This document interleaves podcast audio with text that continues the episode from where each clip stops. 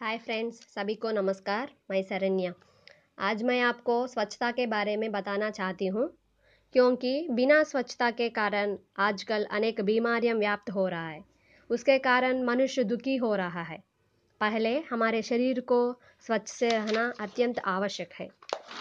स्वच्छ के अंतर्गत शारीरिक स्वच्छता अत्यंत महत्वपूर्ण है, क्योंकि पहले हमारे शरीर को स्वच्छ से रहने से हमारे मन प्रशांत होता है।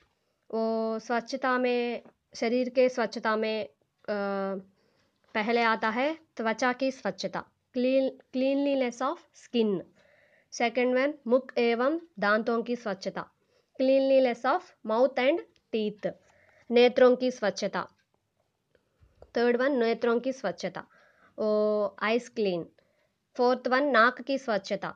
नोज़ क्लीनिंग पैरों की स्वच्छता। फीट क्लीनिंग शूज़ जूते शूज़ और नेक्स्ट वन नाखूनों की स्वच्छता नेल्स क्लीनिंग बालों की स्वच्छता हेयर क्लीनिंग चेहरे क्लीनलीनेस ऑफ़ फेस ऐसे हमारे शरीर में होने वाले सभी अवयव को हम परिशुभ्र रखना चाहिए।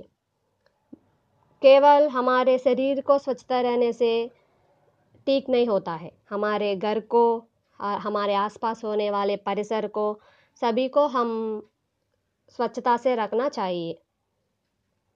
इससे कम से कम बीमारियों को हम दूर कर कर सकते हैं।